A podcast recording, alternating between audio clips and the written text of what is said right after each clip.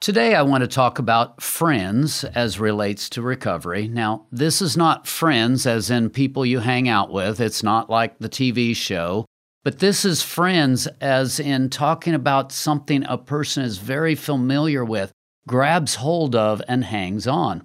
Most people who are struggling with recovery, they have a woundedness past, they have a trauma past. They were put into a situation that was extremely difficult and it was very difficult for them to find their way through.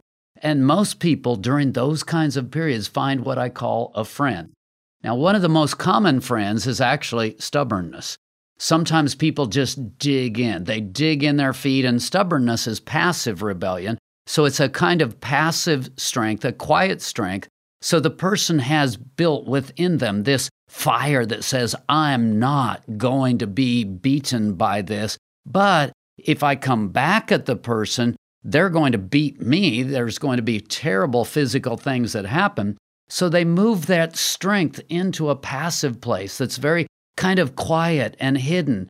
And it's kind of like you can get me on the outside. You can make me do something on the outside, but you can't touch my inside. Well, when a person develops a friend that is stubbornness, what happens through the years, they tend to hang on to that, and that becomes their friend in situation after situation. Now, their friend might have actually helped them survive during this very difficult season of their life. But what happens when you're dealing with a stubborn person? When you're dealing with someone like that, it's, it's hard to form quality relationship. And if there's one thing that's more important than anything else in recovery, it's being able to receive value, being able to drink in life from the people around you. Well, if you're a stubborn person, you push that away, you hold that back.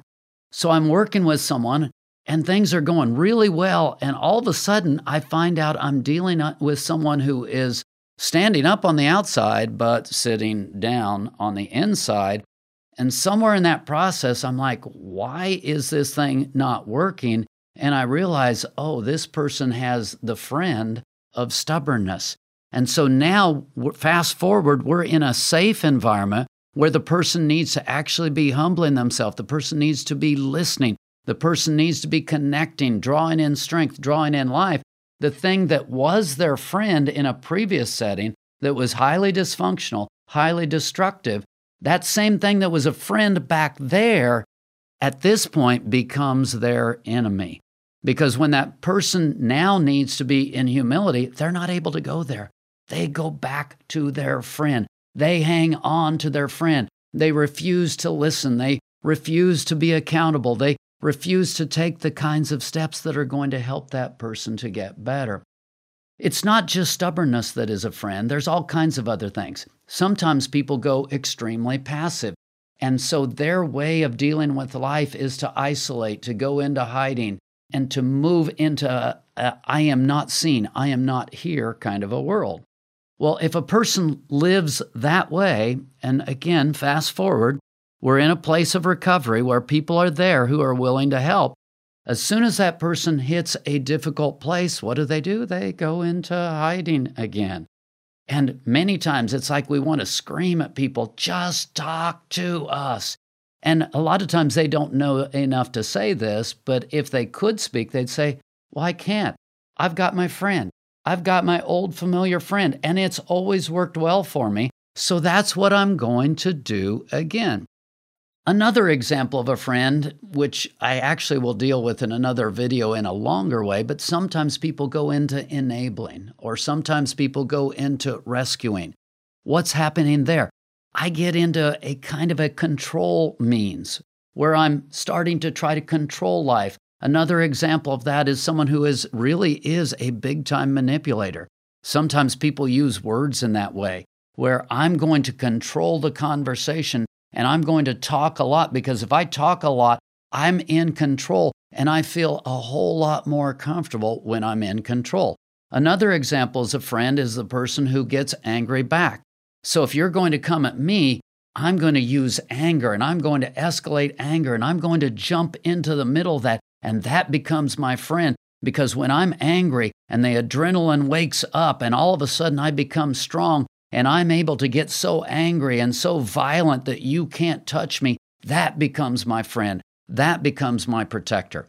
Now, these last few ones that I've been talking about, it's a lot easier to look at that and go, that's no friend. And usually the person who is walking in that manner is quicker to recognize that's no friend. So it's easier to work with. That's why the first two that I talked about are really so difficult because that stubbornness, that quiet passivity of standing up on the outside but sitting down on the inside, or that escape mechanism. Those are the two that tend to be the most damaging, but people tend to have all kinds of different friends that they bring into their addiction and they hang on to that while they're in their addiction, and it's hard to talk them out of their friend. I hope that if you're listening to this tape and you need to, especially, you can recognize, oh, I have this thing that actually was kind of helpful over here in my survival in an unhealthy circumstance. But when I'm over here in a place where I need to grow and get better, I've got to let go of that friend. It's powerful if you can recognize the old friends that are no longer good friends and move to a better place in life.